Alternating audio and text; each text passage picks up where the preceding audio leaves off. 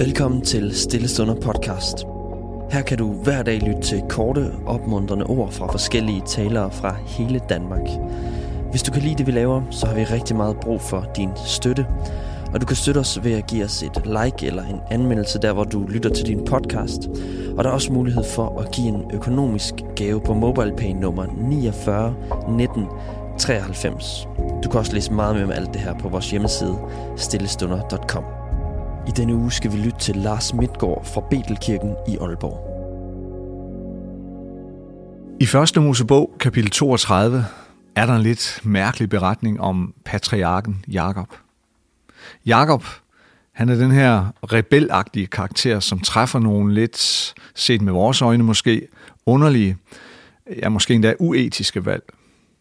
Men Gud er alligevel med ham. Men det betyder ikke, at livet er let for Jakob. Han får i den grad lov til at kæmpe for tingene. Det kommer ikke let til ham. Lige om lidt skal jeg læse et par, par linjer fra det kapitel. Og der, hvor vi kommer ind i historien, der er Jakob på flugt. Det er han sådan set flere gange. Og livet er besværligt og indimellem en kamp. Og så kommer vi ind i historien, hvor Jakob er på vej for at forsone sig med sin bror Esau. Esau er vred over, at Jakob med deres mors hjælp har naret deres gamle og blinde far Isak til at give Jakob den velsignelse, som jo dybest set tilhørte Esau som den ældste søn. Og så sker der det her for Jakob en sen nattetime. En mand gav sig i kamp med ham, lige til det blev lyst. Da han indså, at han ikke kunne besejre ham, gav han ham under kampen et slag på hofteskålen, så Jakobs hofteskål gik af led. Slip mig, sagde han. Det er ved at blive lyst. Men Jakob svarede, jeg slipper dig ikke, før du velsigner mig. Og den mand, som vi hører om her, som jo på en eller anden måde repræsenterer Gud, opfylder Jakobs ønske. Det ønske, han har kæmpet så hårdt for, og manden velsigner Jakob. Og et par vers senere, så står der, Jakob kaldte stedet Penuel, for jeg har set Gud ansigt til ansigt og reddet livet. Netop da han gik forbi Penuel, stod solen op, og han haltede på grund af hoften. Jakobs kamp med Gud indebar et slag på hoften, som gjorde, at han haltede efter kampen. Det giver os anledning til at tro, at den halten nok forfulgte Jakob resten af livet. Og det giver os anledning til at tro, at hans kamp med Gud og det synlige resultat af den var synligt for alle, der så og mødte Jakob resten af patriarkens liv. En hver, som så Jakob, kunne ikke undgå at lægge mærke til, at han haltede. Har du tænkt på, hvor let det er at bemærke, når et andet menneske halter? Der skal stort set ingenting til, som forstyrrer den normalt rytmiske bevægelse, hvis der blot er den mindste smule galt med personens krop. Det er tydeligt for enhver. Jakobs halten, den kommer for mig at se til at stå som et symbol eller et billede på vores kamp eller livtag med livet, når vi inviterer Gud indenfor og ønsker, at han skal være herre i vores liv. Også herre over de områder, som, som er svære, som indebærer kamp.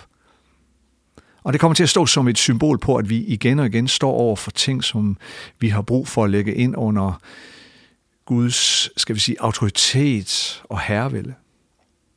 Og så synes jeg også, at beretningen om Jakobs kamp med Gud viser os, at kampen, kort eller lang som den måtte være, og nogle gange kan måske endda næsten være livslang, så har kampen en eller anden konsekvens for os. At vi kommer ikke ud af kampen uforandret. Du kommer ikke ud af den som det samme menneske. Kampen har gjort noget ved dig. Og måske er det præcis sådan, at Gud ønsker det. At du bliver tilføjet en halten i overført betydning.